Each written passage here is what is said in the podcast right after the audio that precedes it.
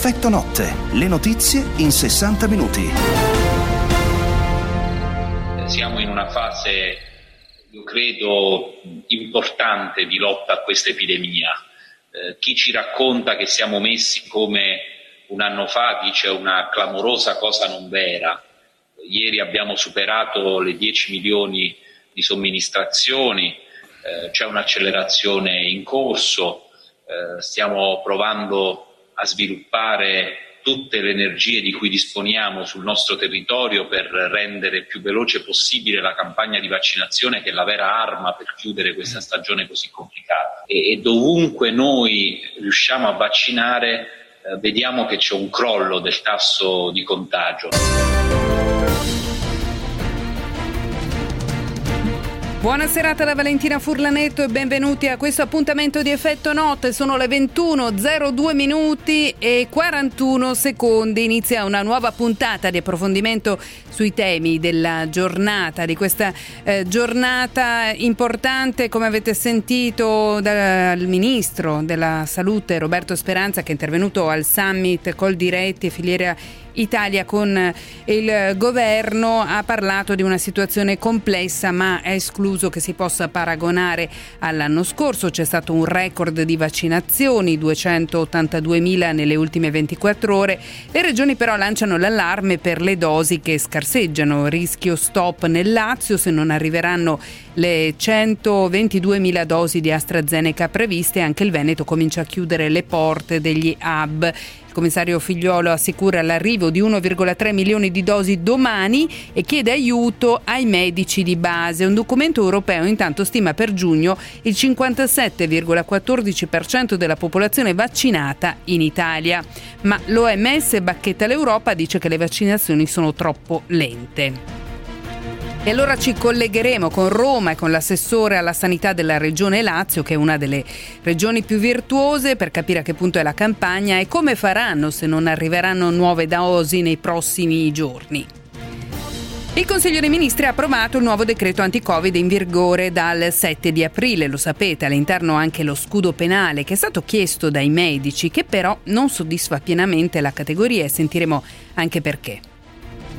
Parleremo poi del caso Biot, il militare arrestato ieri per spionaggio con la Russia. L'uomo resta in carcere, lo ha deciso il GIP di Roma al termine dell'udienza di convalida emettendo un'ordinanza di custodia cautelare in carcere. La sua non è stata un'attività isolata, così ha scritto il giudice che ha evidenziato l'estrema pericolosità dell'uomo che gestiva documenti coperti da segreto preordinati alla sicurezza dello Stato e ha tradito la fiducia delle istituzioni, così si legge. Trovate intanto le foto di 181 documenti riservatissimi, ci occuperemo anche di questo. Parleremo poi anche della Pasqua, cosa si può fare, cosa non si può fare nel territorio italiano, si può andare a fare un picnic, si può andare a trovare qualcuno, vedremo quali sono le indicazioni. L'autismo, ci occupiamo anche di autismo. In realtà l'autismo è tutti i giorni, non soltanto il 2 di aprile, ma domani, in occasione della giornata mondiale dedicata alla consapevolezza di questo disturbo, se ne parlerà chiaramente di più. Cogliamo l'occasione per chiamare il nostro Gianluca Nicoletti, collega di Melog, giornalista, scrittore, che sarà collegato con noi alla fine della trasmissione, sperando appunto che non se ne parli soltanto oggi e domani. Questi gli approfondimenti che tratteremo con voi nei prossimi 60 minuti per scriverci 349 238 6666 e ora le notizie della giornata. Scendono gli ingressi in terapia intensiva tasso di positività stabile ancora alto il numero delle vittime. Secondo Bruxelles in Italia entro giugno sarà vaccinato il 57% della popolazione, ma in Europa si litiga sulle dosi. Convalidato l'arresto dell'ufficiale Biot non è stata un'attività isolata, scrive il giudice. Il mercato italiano dell'auto rimbalza a marzo più 497,2% rispetto a marzo 2020, primo mese di lockdown. Allora l'avete sentito, i ricoveri in terapia intensiva e rianimazione sono in calo, stabile il tasso di positività mentre resta sempre alto il numero delle vittime in visita. In vista della Pasqua, il Viminale ha chiesto ai prefetti di intensificare i controlli e cambia la mappa europea dei colori. Con oltre 23.000 nuovi positivi ai test per il coronavirus in 24 ore, scende leggermente il tasso di positività rispetto a ieri, dal 6,8 al 6,6%. Le vittime aumentano, sono 501, mentre calano di qualche decina i ricoverati in terapia intensiva e rianimazione, mentre dai reparti ordinari sono uscite più di 200 persone. Considerati i dati, il presidente della regione Liguria Toti disporrà la zona rossa per il ponente Ligure. Nella mappa del Centro Europeo per la prevenzione e controllo delle malattie torna intanto in rosso scuro la provincia di Bolzano, il che indica oltre 500 casi ogni 100.000 100.000 abitanti. Nella stessa mappa in rosso scuro figurano Polonia, Ungheria, Bulgaria, Svezia, la Francia orientale, il Belgio meridionale e l'Olanda settentrionale, ma ciascuno con le proprie contromisure. Se Germania e Francia, ad esempio, anticipano il coprifuoco durante le vacanze, Madrid lo ha spostato a più tardi, imponendo però la mascherina ovunque all'aperto, anche in spiaggia. Laura Bettini, Radio 24 e Sole 24 ore. Nelle prossime ore dovrebbero arrivare oltre un milione di dosi. Nel Lazio a breve potranno vaccinarsi anche i cinquantenni. In Piemonte rallentano i contagi dopo le vaccinazioni. Le forniture di vaccino per attuare in modo coerente il piano ci sono, lo garantisce il commissario per l'emergenza figliuolo e tra oggi e domani assicura dovrebbero arrivare oltre 1,3 milioni di dosi di AstraZeneca dopo le 500.000 di Moderna e oltre un milione di Pfizer appena consegnate. Ma le regioni più avanti con le somministrazioni mordono il freno e chiedono forniture più affidabili. Alessio D'Amato, assessore alla sanità del Lazio. Noi dobbiamo avere le dosi perché abbiamo le persone prenotate e se nelle prossime 24 ore non riusciamo ad avere le dosi necessarie purtroppo non siamo in grado di soddisfare le prenotazioni che abbiamo. La Lombardia punta tutto sul nuovo portale di poste italiane, progettato su misura per la regione dove risiede un sesto degli abitanti del paese e che ha fissato al 12 aprile l'inizio della campagna di vaccinazione di massa. Rosanna Magnano Radio 24, il sole 24 ore. Un documento europeo stima che in Italia entro giugno sarà vaccinato il 57,14% della popolazione totale, lo abbiamo detto prima. In Europa non c'è però accordo sulla distribuzione. Mentre l'OMS lancia l'allarme sulla inaccettabile lentezza del ritmo di vaccinazione in Europa, parlando di un'impennata preoccupante di casi nel vecchio continente, l'opposizione dell'Austria e di altri due paesi dell'Est mostra tutte le crepe della solidarietà vaccinale nel vecchio continente. La riunione degli ambasciatori europei ha preso atto delle barricate dei tre e ha deciso di garantire comunque a cinque paesi dell'Europa orientale, tra cui Bulgaria e Croazia, quasi 3 milioni di dosi di vaccino Pfizer sulle 10 anticipate dal produttore produttore a questo trimestre. Questi tre mesi saranno decisivi per la campagna vaccinale di un'Europa che ha clamorosamente bucato gli obiettivi a causa principalmente dell'inadempienza di AstraZeneca. La Presidente della Commissione von der Leyen incita Europarlamento e Stati membri ad accelerare sulla messa in funzione del certificato digitale che dovrebbe far ripartire viaggi e turismo a giugno. In Germania la cancellera Merkel ha invitato tutti a rispettare il distanziamento sociale a Pasqua, mentre i medici di famiglia tedeschi si preparano a iniettare dalla prossima settimana un milione di dosi. In Francia il Senato ha sì approvato le nuove misure restrittive, ma con un'astensione record in protesta contro quello che è stato definito un simulacro di democrazia. Sergio Nava, Radio 24 e Sole 24 Ore. Ci occupiamo adesso dell'arresto dell'ufficiale italiano che ha passato documenti a Mosca. Ci sono foto di 181 documenti, tra i quali 9 classificati come riservatissimi, tra quelle trovate nella scheda di memoria sequestrata a Walter Biot. Informazioni trafugate con professionalità da parte di un soggetto che non si è posto alcuno scrupolo nel tradire la fiducia delle istituzioni, scrive il GIP che ha convalidato il suo arresto. Nell'interrogatorio di garanzia a Regina Celi, l'ufficiale della Marina Militare in servizio allo Stato Maggiore della Difesa si è avvalso valso della facoltà di non rispondere. Al giudice ha detto solo di sentirsi frastornato e di avere intenzione di chiarire tutto dopo aver riordinato le idee. Le indagini sul caso intanto vanno avanti. Biot era stato fermato martedì sera dai carabinieri mentre in cambio di 5.000 euro stava passando i documenti riservati ad un militare dell'ambasciata russa che è stato espulso dal paese assieme ad un suo superiore, Dmitry Ostrukov e Alexei Nemudrov, entrambi coperti dall'immunità diplomatica. In mattinata sono stati imbarcati dalle forze dell'ordine su un volo diretto a Mosca. Andrea Viali, Radio 24, Il Sole 24 Ore, Roma. La politica economica passa soprattutto dal recovery plan, via libera dal Senato alla mozione della maggioranza sul piano.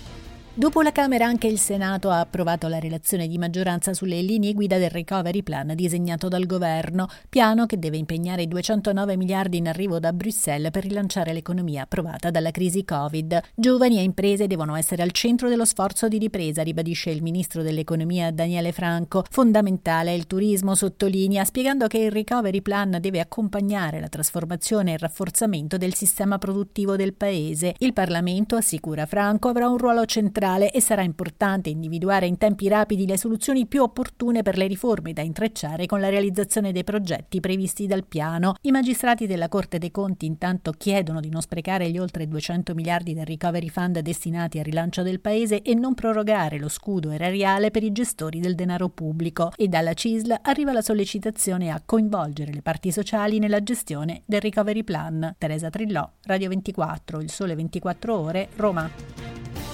Il mercato italiano dell'auto rimbalza a marzo. Le immatricolazioni, secondo i dati del Ministero delle Infrastrutture, sono state 169.684, il 497% in più dello stesso mese dell'anno scorso, quando però c'era stato un crollo dovuto al primo lockdown per la pandemia. Rispetto a marzo 2019 le vendite sono invece in calo del 12,7%. Il gruppo Stellantis ha immatricolato a marzo in Italia Italia 68.222 auto rispetto alle 8.096 dello stesso mese del 2020, con una crescita del 742%. E ora la cronaca, ancora guai per il presidente della regione Lombardia, Tilio Fontana. Con la rogatoria inoltrata alle autorità svizzere, la Procura di Milano chiede di avere accesso al conto aperto nel 2005 all'UBS di Lugano dalla madre del presidente della regione Lombardia Fontana attraverso il deposito di 2,5 milioni di euro. Sull'origine di quella somma ora gli inquirenti vogliono fare luce. La firma posta all'apertura del conto e riportata in calce nel 2015 dal governatore all'atto della voluntary disclosure è stata comparata con quella di altri atti siglati dalla madre. Secondo un perito della procura sarebbe risultata falsa.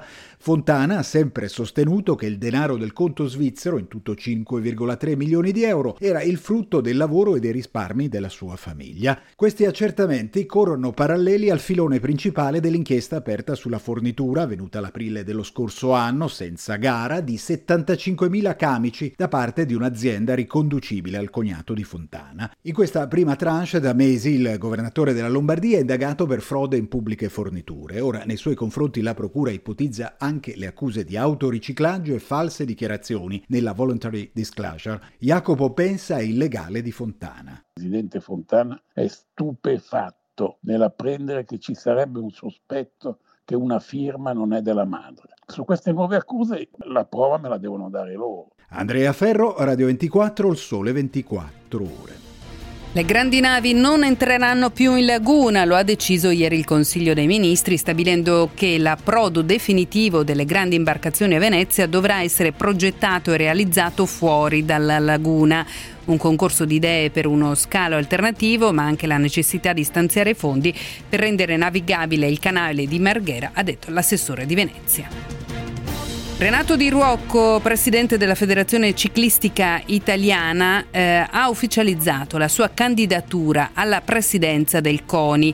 Ho avvertito, ha spiegato, un diffuso malessere da parte del mondo dello sport per una gestione troppo personalistica ed elitaria, del tutto inadeguata, in particolare nel difficilissimo momento che stiamo vivendo. Il CONI in questi ultimi otto anni ha pensato molto all'immagine e poco alla sostanza, ha sottolineato Di Rocco con un attacco attacco diretto a Giovanni Malagò. Arrivano le scuse di Dybala, la vicenda è quella della cena di ieri a casa di McKenny, giocatore della Juventus e della nazionale statunitense. Attorno alla tavola anche i compagni di Dybala e Arthur con le rispettive fidanzate e altri amici. I carabinieri, probabilmente avvisati da qualche vicino di casa, hanno multato i presenti, in tutto una decina, per aver violato le norme anti-Covid. Questa sera Dybala ha chiesto scusa, so che in un momento così difficile, ha detto, nel mondo per il Covid, sarebbe stato meglio non sbagliare, ma ho sbagliato a rimanere a cena fuori, così ha detto il calciatore attraverso Instagram. E ora ci fermiamo per il traffico, dopo iniziamo ad approfondire qualche notizia, ad esempio sui vaccini. Il Lazio ha quasi esaurito le dosi di vaccino e se non arriveranno in fretta sarà costretto a sospendere le somministrazioni. A tra poco.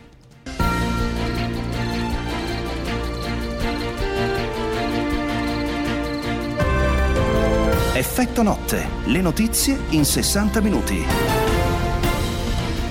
La buona notizia è che l'Italia, dopo il Regno Unito, è il paese in Europa che vaccina di più. 3 milioni 143 mila le persone che hanno ricevuto la seconda dose di vaccino. La brutta notizia è che l'Italia ha quasi esaurito, almeno in alcune regioni più virtuose, le, le scorte, quindi le dosi di vaccino che possono essere utilizzate e quindi c'è un ritardo negli arrivi delle consegne delle fiale di AstraZeneca che preoccupa alcuni alcuni assessori, tra cui l'assessore alla sanità della Regione Lazio, Alessio D'Amato. Buonasera. Grazie dell'invito, buonasera. Assessore, lei ha detto se nelle prossime 24 ore non arrivano i 122.000 vaccini di AstraZeneca previsti, siamo costretti, nostro malgrado, a sospendere le vaccinazioni. Lo ha detto questa mattina e volevo capire a che punto siamo. Sono arrivate? No, ancora no. Eh, ci hanno detto che arriveranno domani alle ore 15 per cui siamo veramente in zona Cesarini, diciamo, e speriamo che, che ciò avvenga perché altrimenti saremo in gravi difficoltà. Già nella giornata di domani avremo delle difficoltà a garantire tutte le prenotazioni che abbiamo col vaccino AstraZeneca. Assessore, sentiamo assieme la voce del presidente della Regione Lazio, Zingaretti. Noi inizieremo fra qualche giorno ad esempio la distribuzione nelle farmacie con il, ehm, con il vaccino Johnson Johnson, ma il numero delle farmacie è talmente largo e ci si potrà prenotare sul nostro portale, andare nella farmacia che si sceglie all'orario prestabilito e vaccinarsi, ma il numero delle farmacie, ad esempio, è talmente enorme, come sono tanti i medici di medicina generale, che o c'è il vaccino oppure le dosi che sono annunciate bastano per pochi giorni. Insomma, le farmacie sono pronte, si comincerà eh, con la fascia d'età che va dai 60 ai 55 anni, se non, se non sbaglio, leggo un'agenzia di stampa, eh, però è il timore appunto che non arrivino. Però Figliuolo ha eh, oggi confortato un po' tutti dicendo che stanno per arrivare. E il vostro obiettivo è vaccinare tutti entro Ferragosto, tutti in che fascia d'età? Eh, tutti, ciò, tutti, coloro che devono fare la vaccinazione, ovvero dai 16 anni in su.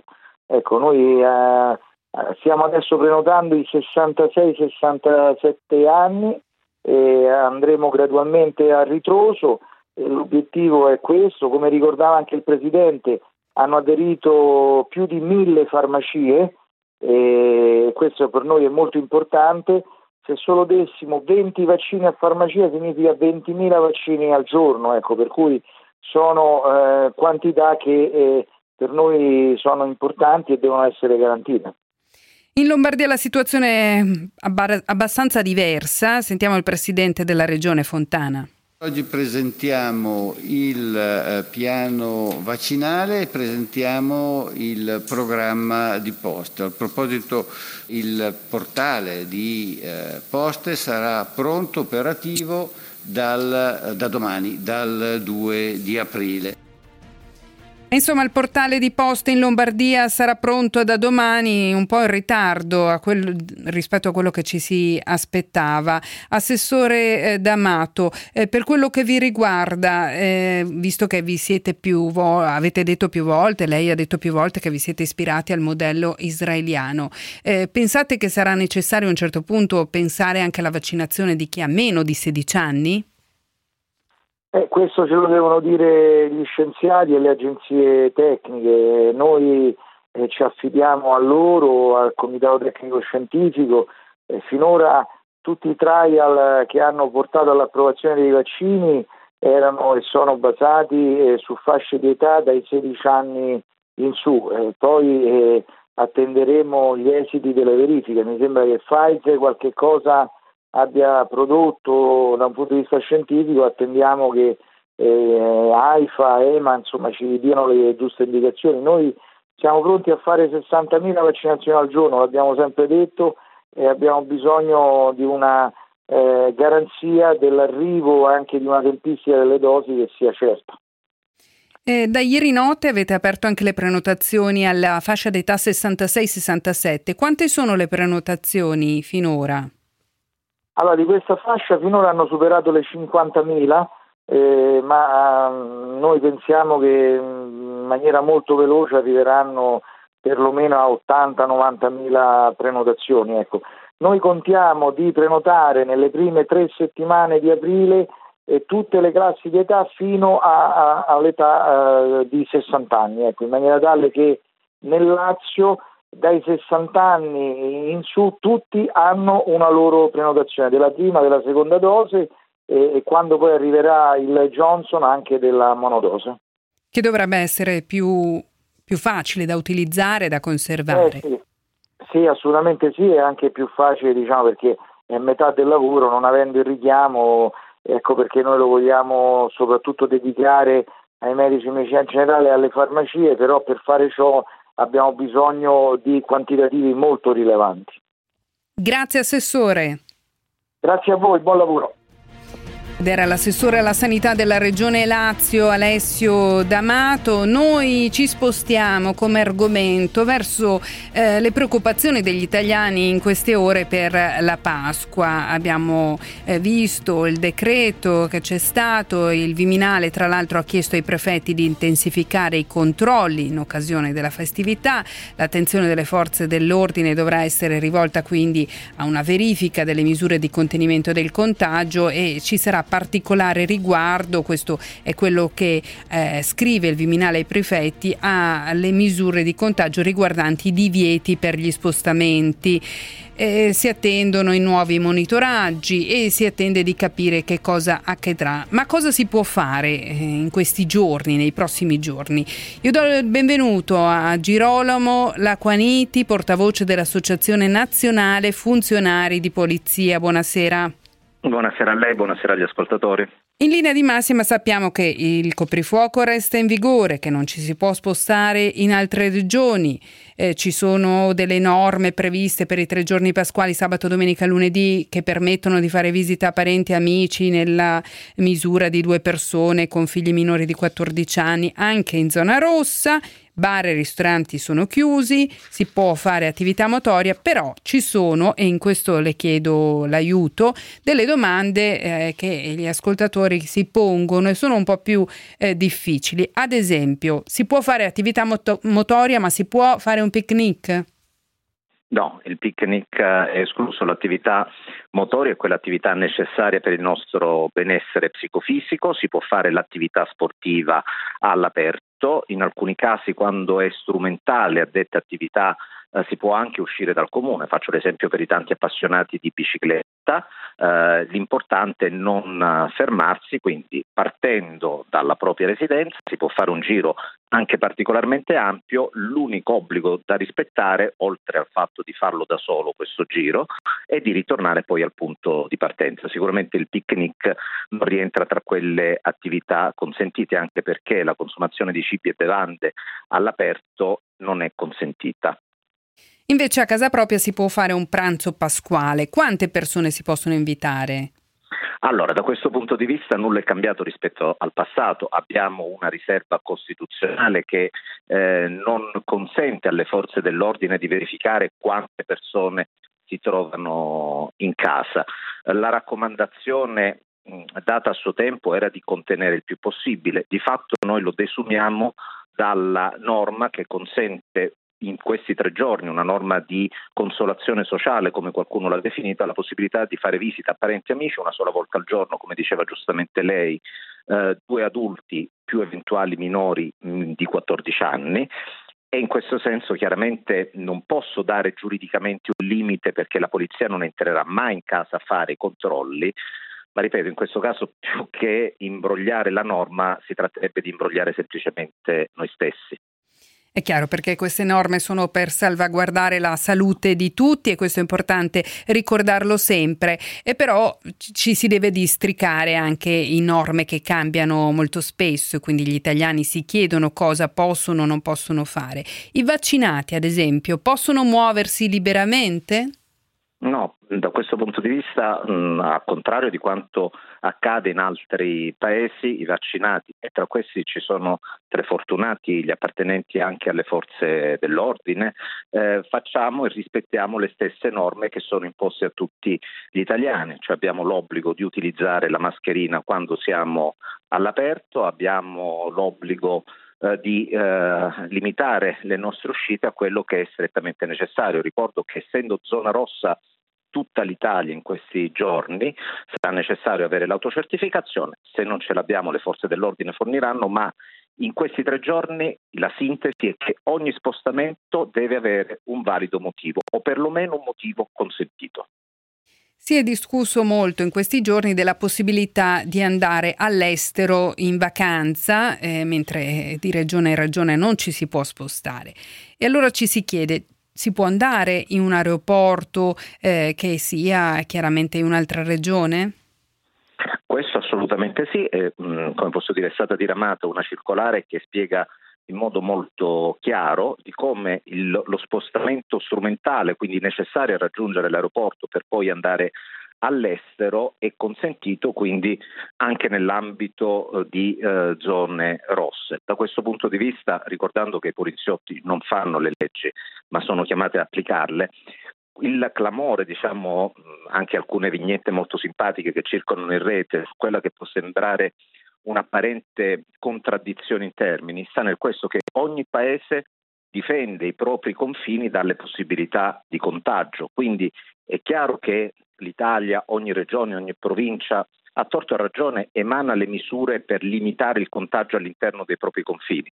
Ma se un paese estero, per necessità di natura economica, vuole alimentare il suo turismo consentendo l'ingresso ad altri, questo, come posso dire, non può essere in nessun modo censurato dal nostro Paese. Attenzione però che recentemente la normativa impone a chi poi proviene dall'estero anche un periodo di quarantena di 5 giorni, quindi è necessario far bene i calcoli, perché ripeto, tutta la norma è costruita per cercare di limitare il contagio all'interno del nostro Paese. Non possiamo essere padroni delle decisioni di altri Stati, ovviamente. Grazie a Girolamo Lacquaniti, portavoce dell'Associazione Nazionale Funzionari di Polizia. Grazie a lei, buona serata a tutti. Noi ci fermiamo per il meteo, ci sentiamo subito dopo. Tempo in diretta. Alta pressione sempre dominante sul nostro paese a garanzia di un tempo che continua a risultare stabile e asciutto su tutti i settori senza particolari disturbi da segnalare. Clima inoltre piuttosto mite. Quella di domani sarà l'ultima giornata di questa fase piuttosto anomala di caldo anticipato con a cielo che si presenterà ancora pressoché sgombro da nubi, salvo per qualche isolato addensamento che potrà interessare soprattutto le coste tirreniche centrali e i confini alpini orientali, qui anche dando luogo localmente a deboli piovaschi. Nel corso del pomeriggio degli isolati fenomeni temporaleschi non sono del tutto da escludere sui rilievi di Veneto e Friuli Venezia Giulia, nonché sulle aree interne montuose e meridionali. Per il resto non sono attese variazioni particolarmente rilevanti, valori termici stazionari sempre ben superiori alle medie del periodo. Con le previsioni di ilmeteo.it è tutto per rimanere aggiornati, scaricate la nostra app ufficiale. Un saluto da Andrea Garbinato.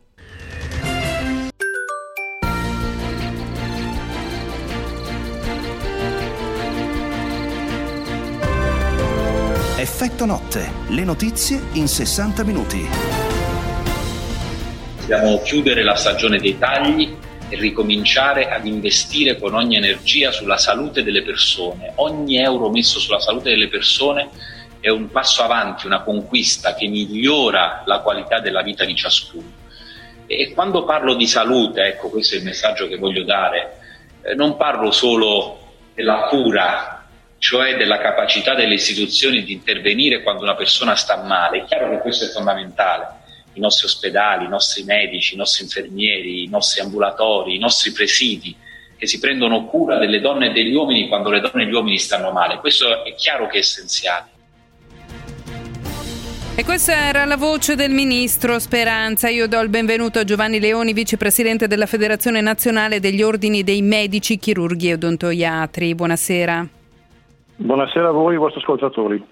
Intanto speriamo che sia vero l'auspicio, basta tagli alla salute, ha detto il ministro. Però vo- volevo parlare con lei di un altro tema. Il nuovo decreto anti-Covid in vigore dal 7 di aprile introduce due importanti novità. L'obbligo di vaccinarsi per tutto il personale che opera nella sanità, farmacisti compresi, e uno scudo per proteggere dalle eventuali conseguenze penali le eh, migliaia di somministratori senza i quali la campagna vaccinali non potrà andare avanti e questo voi l'avevate chiesto. Però so che siete delusi da questa eh, norma che è stata introdotta con il decreto. Perché? Allora, bene per quanto riguarda l'obbligo vaccinale per i professionisti perché è un problema etico di sicurezza sociale, va bene? Per quanto riguarda invece lo scudo, lo scudo è uno scudo relativo nel senso che protegge i, i vaccinatori per quanto riguarda l'atto della vaccinazione e le conseguenze che possono da questo derivarne, ma non ha nessun effetto su quante le difficoltà che hanno avuto i professionisti sanitari durante la pandemia, per quanto riguarda tutte quante le, i decessi, le morti, le complicanze, combattendo una patologia assolutamente nuova, in condizioni straordinarie e in un contesto emergenziale. Ma in questo caso, per quanto riguarda un decesso, una possibile causa, i procedimenti, compreso quello che è l'apertura di un fascicolo penale nei confronti di un medico, l'avviso di garanzia, la comunicazione dell'assicurazione, trovare gli avvocati, è esattamente identico. Cioè i medici sono esposti, nonostante abbiano una situazione assolutamente nuova con delle linee guida completamente in divenire a quelli che sono i procedimenti penali classici. Per cui avevamo chiesto che a una situazione emergenziale si desse anche una situazione emergenziale anche per quanto riguarda i procedimenti penali. Al momento questo non c'è, sono stati fatti dei decreti e dei passaggi, ma questo campo della responsabilità penale per tutti quanti i medici durante la pandemia, fronteggiando una nuova patologia, non è stato toccato. Il ministro Speranza ha detto che c'è l'impegno del governo a qualcosa di più in sede di conversione in legge. Noi lo auspichiamo perché queste sono considerazioni che noi naturalmente facciamo su quelle che sono le bozze che stanno circolando prima di quella che è la, la pubblicazione sulla Gazzetta Ufficiale. Speriamo in una correzione perché Peraltro eh, noi abbiamo un meccanismo già collaudato per quanto riguarda le problematiche di sospensione di procedimenti disciplinari con l'ordine, che sono abbastanza complessi. Le norme esistenti alla fine garantiscono comunque il diritto dei cittadini per quanto riguarda non essere messi a rischio per quanto riguarda le loro problematiche e in questo caso qua cercheremo anche un minimo di tutela per quanto riguarda gli operatori sanitari che sono tanto sacrificati durante la pandemia a costo oltre 340 deceduti di medici siamo arrivati, eh? anche perché tutti quanti gli infermieri e gli OS Nonostante questo, nonostante questo, ci possono essere delle speculazioni per quanto riguarda naturalmente eh, procedimenti penali a carico di queste persone che comunque hanno sempre continuato a fare il loro dovere e lo faremo lo stesso. Certo che un po' di attenzione per quanto riguarda anche la politica nei nostri confronti non guasterebbe. Dal punto di vista invece dell'obbligo vaccinale, lei diceva che è soddisfatto, che è una parte del decreto che eh, vi piace, eh, con, il, con, il, quale siete d'accordo. Quanti medici hanno rifiutato il vaccino in percentuale e quali sono le motivazioni? Guardi, su 450.000 medici italiani e sono tutti quanti medici coinvolti in prima fila per quanto riguarda la, cura dei pazienti, io direi che ci sono poche centinaia in assoluto per i dati che ci sono, perché e tutti quanti quelli di cui avremo notizia li chiameremo per quanto riguarda un primo colloquio, per quanto riguarda i procedimenti anche disciplinari. Dobbiamo considerare naturalmente quelli che non possono essere vaccinati perché anche i medici stessi possono avere dei problemi per quanto riguarda la vaccinazione per i idiocrissicasie e le allergie. Però diciamo che la eh, fiducia, ovviamente, visto le conoscenze scientifiche che un medico ha per quanto riguarda il vaccino, sono massime. Personalmente io ho visto i miei colleghi fare la fila per vaccinarsi, ho dovuto organizzare con gli ordini il fatto di poter vaccinare anche gli odontoiatri, i professionisti, i pensionati che fanno ancora attività tramite naturalmente quelle che sono le possibilità del varie AS e la disponibilità di vaccino. Oltretutto i medici hanno vissuto sulla loro pelle anche tutte quante quelle che sono le vaccinazioni del passato, noi ci siamo vaccinati obbligatoriamente per la tubercolosi, ci siamo vaccinati per l'epatite, facciamo le vaccinazioni periodiche per quanto riguarda eh, tutte quante le vaccinazioni estere per le malattie infettive, abbiamo l'obbligo della vaccinazione per la tubercolosi tuttora per chi lavora in un reparto di malattie infettive o ha contatti, anche in un reparto di medicina e pneumologia, con pazienti che soffrono di tubercolosi aperta, per esempio. Fino al 2001 tutti quanti i medici che lavoravano in ospedale dovevano essere vaccinati per la tubercolosi. Quindi cioè, la vaccinazione per noi diciamo, è una situazione abbastanza comune che rientra in quello che è l'ottica di quello che è la preparazione al servizio, un servizio in corsia, un servizio in ambulatorio che ti porta a contatto con pazienti che possono essere portatori di malattie.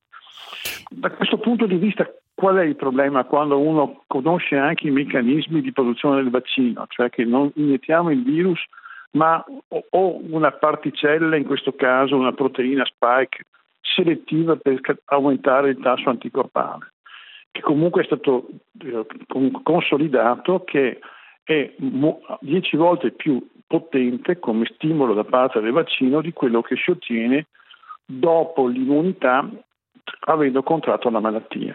Quindi anche le persone che hanno avuto, i nostri colleghi che hanno avuto il, il Covid, diciamo, a circa due o tre mesi, due, tre mesi di distanza sono comunque stati sottoposti alle vaccinazioni perché è stato dimostrato che il tasso anticorpale dopo il vaccino è ottimale. Invece... Qual è il problema? Sì, prego, prego, mm, chiuda il suo ragionamento, poi abbiamo altri no, due ma... minuti, volevo farle un'altra domanda, prego. No, vado, tranquilla, tranquilla, faccio pure la domanda a lei. Mi, mi, riferisco a una battuta che ha fatto oggi a Cagliari il commissario per l'emergenza Francesco Paolo Figliolo. Ha, parlato dei medici di base e ha detto devono fare la propria parte. In realtà uh-huh. si riferisce alla eh, necessità che scendano in campo, hanno fatto moltissimo, sappiamo, eh, durante la, la prima e la seconda ondata, credo si riferisca di più alla campagna vaccinale da questo punto di vista. Ma per quanto ne so, i medici di medicina generale stanno attrezzando per fare la vaccinazione dei loro pazienti, in cui sono facilitati, ovviamente, perché? Perché la parte della vaccinazione tipica del medico che è l'anamnesi, cioè la storia clinica del paziente, poi c'è la firma del consenso informato e poi c'è la firma sul certificato di vaccinazione. 30 secondi è il tempo dell'iniezione, disinfezione, puntura e cerotazione compreso. E poi c'è un tempo di attesa di circa 15 minuti per vedere che non ci siano reazioni avverse immediate o semplicemente reazioni vasovagali da ansia, da timore per quanto riguarda anche semplicemente la visione dell'ago che capita con tutte quante le punture intramuscolari normalmente. Quindi loro si stanno dedicando a trovare degli spazi adeguati negli ambulatori e dei turni adeguati, tipicamente il sabato e la domenica fuori dall'area di servizio perché non continuano a fare le vaccinazioni, in ragione di avere anche per appuntamento e scaglionati tutti quanti i loro pazienti. Questa è quella parte che è della medicina generale. La parte anamnestica quindi in questo caso è più breve, mentre per i medici vaccinatori che vanno a livello dei grandi spazi esterni, a livello dei centri vaccinali ospedalieri, a livello degli hub che sono stati creati, la parte anamnestica e anche di risposta alle, ai quesiti del paziente, perché il medico chiede la storia clinica al paziente, il paziente che ha davanti un medico vuole anche sapere qualcosa su questo vaccino, gli, potrà anche chiedere domande prima di firmare il consenso informato. Quindi è un dialogo fra persone. E speriamo insomma che, che, ci sia un, che, sia un, dialogo in cui ci si capisce questa bacchettata ai medici di base del commissario. Speriamo che, che faccia sì che molti eh, possano rendersi disponibili. Lo sono, lo sono stati e lei ma, ci stava ma, spiegando che è più complicato di come appare. Ma guardi, le, dico, dico un unico dato. Sono morti 340 medici in assoluto, va bene? Ma i medici in medicina generale sono la metà dei medici ospedalieri. Quindi la frequenza di decessi per quanto riguarda la medicina di base è il doppio di quella della medicina ospedaliera, per una ragione o per l'altra. Questi sono i dati, quindi mi pare che la, il sacrificio e l'efficienza della medicina generale è stata comprovata oltre ogni limite per quanto ci riguarda. Grazie a Giovanni Leoni, vicepresidente della Federazione Nazionale degli Ordini dei Medici, Chirurghi e Odontoiatri. Buona serata. Grazie a lei, buona serata. E noi ci fermiamo per il traffico, subito dopo andiamo a parlare di Russia e di questo caso di Walter Biot, il militare arrestato per spionaggio.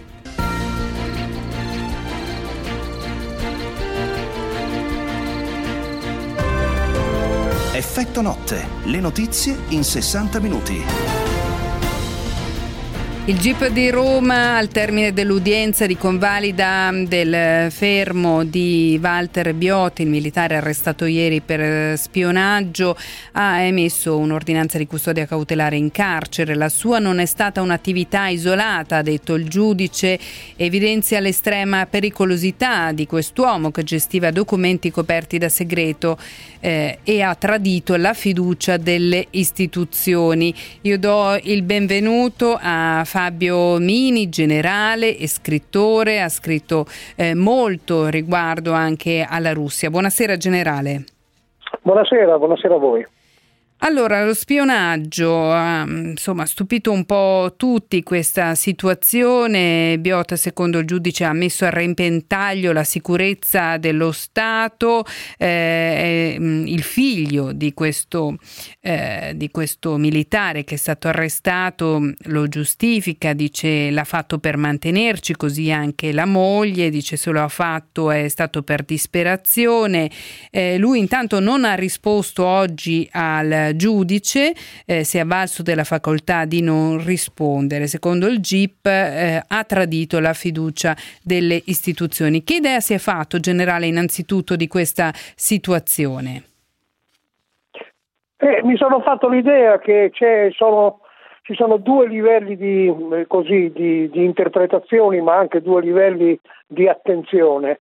Il primo livello è quello eh, sul, sulla natura dei segreti e sul danno eventualmente che ha fatto eh, alle, alle, istituzioni, eh, eh, trasmettendo documenti o notizie o comunque eh, dei materiali eh, sensibili eh, come documenti segreti. Ora, se il danno non è stato grave, voglio dire, il fatto si può passare eh, il fatto rimane grave ovviamente perché sempre di spionaggio si tratta, eh, ma eh, se non è stata violata nessuna eh, eh, garanzia, nessuna eh, vulnerabilità particolare dello Stato, il, il, reato si, si, abbassa leggermente di livello. E questo qui comunque è il livello da, a cui guardare nella sostanza poi c'è il livello ovviamente dell'apparenza, siccome nelle storie di spionaggio tutti sanno che quello che appare eh, non, è, non, è, mai la realtà, eh, questo dà, nell'apparenza eh, sembra che questo, questo, questo, individuo, questo militare eh, sia così, sia, si sia trovato in difficoltà finanziarie e anche, anche immagino familiari per cui si è dedicato a prendere qualche soldo e qui eh, eh, eh, passiamo dalla, dalla, storia della spia alla storia di un poveraccio, tra virgolette voglio dire, senza nulla togliere alla dignità eh, dell'uomo. Eh, Quindi, se capisco bene, lei dice dipende da che documenti sono stati fotografati, da che informazioni sono so- state passate, e certo, poi dipende anche dalla narrazione che si fa intorno a, a, quest'uomo. Il ministro degli esteri Di Maio è stato piuttosto duro, ha detto quanto avvenuto è inaccettabile, ci saranno conseguenze, e abbiamo già visto eh, che sono stati. Sì eh, rimandati in patria, eh, due russi sono già stati espulsi. Eh, dal punto di vista della Russia non penso che stia a guardare, ci si deve aspettare una, una reazione. Certo, la reazione ci sarà senz'altro ed è la solita reazione, eh, reazione calibrata sul, sul, eh, sulla minaccia, nel senso che risponderanno con una ritorsione e pro- probabilmente eh, espelleranno due diplomatici italiani e due militari immagino, l'addetto militare alla difesa e l'addetto militare eh, per l'esercito che sono in, in Russia. Eh, però vede, questo è proprio il livello dell'apparenza, il livello della narrazione. Eh, il, il, ministro Di Maio ha detto giustamente che il fatto è gravissimo, però quando ha parlato di atto ostile eh, nei confronti del nostro paese, lui si riferisce soltanto alla Russia, non si riferisce all'ostilità di un membro della nostra nazione che per motivi suoi eh, tradisce. Eh, comunque eh, il, il, il, il, russo, immagino la difficoltà anche dei russi nella comprensione. Eh, atto ostile è un termine che nel, nel codice militare penale non c'è, eh, quindi il codice mm. militare di, di, di pace. No, eh, atto ostile c'è soltanto nella nomenclatura NATO ed è ovviamente tutte le volte che c'è qualche cosa che non va bene a noi, no? che comunque viola qualche nostra legge, è un atto ostile. Questo è un linguaggio da guerra fredda e nella guerra fredda noi sappiamo benissimo che era una guerra di spie, la, la, quella che veramente avveniva in tutto, in tutto il mondo. Eh, quindi, quindi eh, elevare così il livello per un, una, una, una, questione che non sappiamo veramente ancora di che gravità sia.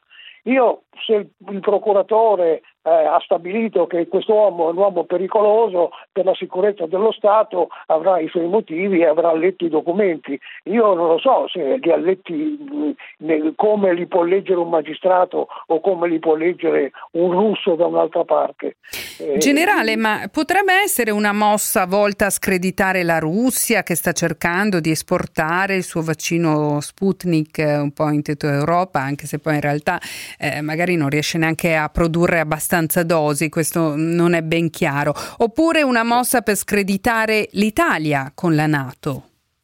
Eh, secondo me tutte e due, perché questo qui poi il livello della sostanza non lo sappiamo e dobbiamo ancora vederlo. Il livello dell'apparenza in pratica ci siamo screditati tutti. La Russia fatto, è in difficoltà perché probabilmente non sapeva neanche che questi due addetti militari eh, facessero di questo tipo di cose in Italia, in un paese che loro considerano amico, non considerano un nemico. per cui ogni atto non è un atto ostile, anche se è contrario contrario alle nostre leggi, semmai è un atto di criminalità, però non è atto ostile nel senso che è un nemico che fa, fa questo. Questo dal, dal, punto di vista russo. Dal punto di vista italiano elevare subito il livello al livello eh, eh politico e politico-diplomatico con l'espulsione è una cosa un po' inconsueta, voglio dire ci vogliono eh, parecchi, parecchi, parecchie pensate, eh, parecchie riflessioni prima di arrivare a un passo del genere. Gli stessi inglesi che hanno avuto eh, eh continuamente espulsioni in, in, Gran Bretagna ed espulsioni in Russia, eh, anche gli americani che si sono sempre tenuti eh, sul, sulla difensiva in base a questo, prima di arrivare all'espulsione ci pensano 65 volte e poi cercano di trovare un altro sistema per sistemare le questioni, senza arrivare a, a il linguaggio da guerra fredda, atto ostile, quindi espulsione così eh, quasi automatico, senza che si sappia quale tipo di documenti questo abbia trafugato e che danno reale abbia ricevuto la sicurezza dello Stato, eh, va bene. C'è è tutto da appurare, lei dice. È, eh, tutto, è tutto, tutto, da provare. Poi, gli ascoltatori sono molto colpiti, in generale, dalla eh, entità di questa dazione. Si è parlato di 5.000 euro, eh, il GIP però ha detto non è stata un'attività isolata, quindi possiamo immaginare che si sia trattato di 5.000 euro reiterati nel tempo. Eh, però stupisce molto i nostri ascoltatori che una persona rischi fino a 15 anni di carcere eh, per 5.000 eh, euro. Eh, ma è questa, è, questa è, è, è, l'apparenza che dà più fastidio ed è quella che squalifica e in pratica denigra eh, sia eh, eh noi italiani che in questo caso appa- un nostro connazionale appare come eh, un poveraccio, quindi uh, come uno che si accontenta di soldi, di pochi soldi per, eh, per, tradire lo Stato e la fiducia delle istituzioni, come dice il magistrato. Eh, Anche questo denigra e scredita l'esercito eh, e, e, l'Italia. Grazie. E ovviamente scredita, e ovviamente scredita anche la Russia. Per cui io non, non, non, non so se ci sia dietro la questione del, del, del, dello Sputnik del vaccino o qualsiasi altra cosa, ma di sicuro esiste oggi a livello Nato, perché ho sentito anche il segretario generale della Nato, che adotta questo linguaggio ed è un, linguaggio, è un linguaggio da nemici con, nei confronti della Russia. Per cui la Russia sarà un po' imbarazzata perché pensava che l'Italia almeno avesse una eh, visione un pochettino più morbida che non sia quella eh, estrema di, di, Gran Bretagna e Stati Uniti e invece si trova con questa grana eh, e vedremo come reagirà. Grazie generale. Però. Grazie a voi, buonanotte. Noi cambiamo argomento, cambiamo argomento, siamo in chiusura, abbiamo pochi minuti ma diamo il benvenuto a Gianluca Nicoletti, conduttore di Melog dal lunedì al venerdì dalle 12 alle 13. Buonasera Gianluca. Ciao cara, buonasera. Allora, autismo. L'autismo c'è tutti i giorni, le persone che hanno a che fare con l'autismo eh, hanno a che fare con eh, questo disturbo tutti i santissimi giorni. Domani è la giornata per la consapevolezza dell'autismo, devo ammettere che non mi piacciono le giornate di e so che non piacciono neanche a te, ma è un'occasione per ricordare innanzitutto i vaccini, ma non soltanto quello, no Gianluca? Guarda, hai trovato forse, se è una giornata di celebrazione, hai trovato la persona più sbagliata. Domani uscirà un editoriale mio sulla stampa che toglierà ogni dubbio sul fatto che non voglia più sentir parlare di 2 aprile. Eh, l'ho ricordato, ho fatto salti mortali per diffondere un po' di cultura e consapevolezza sull'autismo, almeno negli ultimi sei anni. Non è cambiato assolutamente nulla. I vaccini, sì, hai detto una cosa giustissima e sacrosanta, ha fatto una battaglia solamente perché siano vaccinate le persone con neurodiversità in quanto categorie fragilissime. Mi sono sentito dare dello schiavo delle multinazionali, delle case farmaceutiche, come risposta da parte di un certo numero di famiglie, altre sono state grati. Sono un po' stanco in ragione delle giornate commemorative, è un po' come le feste del santo patrono. Eh, precede il parroco, poi il sindaco, poi tutte le autorità, poi le famiglie, eh, poi la gente con il cielo in mano e poi la, il giorno dopo tutti continuano a fare le loro cose. Un po' per gli autistici è accaduto quello e sta accadendo quello. Se ne parla una volta l'anno, una volta l'anno tutti si mettono eh, la spilletta blu, questa sera la RAI si illuminerà di blu, quindi il servizio mm. pubblico è con noi, ci fa piacere, ma da dopodomani sarà tutto lo stesso. E le famiglie si ritrovano sole da dopodomani, no? E anche questi ragazzi. Erano sole fino a ieri certo, totalmente sole fino a ieri, con nessuna prospettiva, soprattutto per quando i ragazzi crescono, perché sono piccoli e carini, li vedi in televisione, ne parlano tutti, poveri bambini autistici. Quando diventano grandi, grossi con la barba, diventano dei fantasmi, non li vedi più in giro perché nella società non ci sono più spazi liberi che possono essere frequentati da persone con cervelli diversi. Il loro destino, la loro funzione sociale è quella di finire prima o poi rinchiusi da qualche parte perché qualcuno possa eh, godere e avere come core business eh, la quota quotidiana, che è anche consistente, 200-300 euro, che lo Stato passa a chi tiene in vita a fine di ottenere appunto questa quota eh, le persone con neurodiversità. Grazie Gianluca, sappiamo eh, che tu ce ne parlerai ancora e Radio 24 ne parlerà ancora, non soltanto ovviamente il 2 di aprile. Buona serata Gianluca. Ciao, buona serata a te. Buonasera anche a tutti voi che siete stati all'ascolto di questi 60 minuti di approfondimento sulle notizie della giornata. Io ringrazio in regia Carmelo Lauricella ringrazio in redazione e in assistenza per il loro lavoro Alessandro Schirano e Marco Santoro, tutta la redazione di Radio 24. Ovviamente vi do appuntamento con Effetto Notte non a domani, perché domani è venerdì santo, Effetto Notte si prende una pausa, ma eh, credo a martedì prossimo, datemi un cenno dalla regia, martedì prossimo torna Effetto Notte, io vi saluto, vi auguro una buona Pasqua e fra pochissimo invece ci sono i nostri titoli titoli.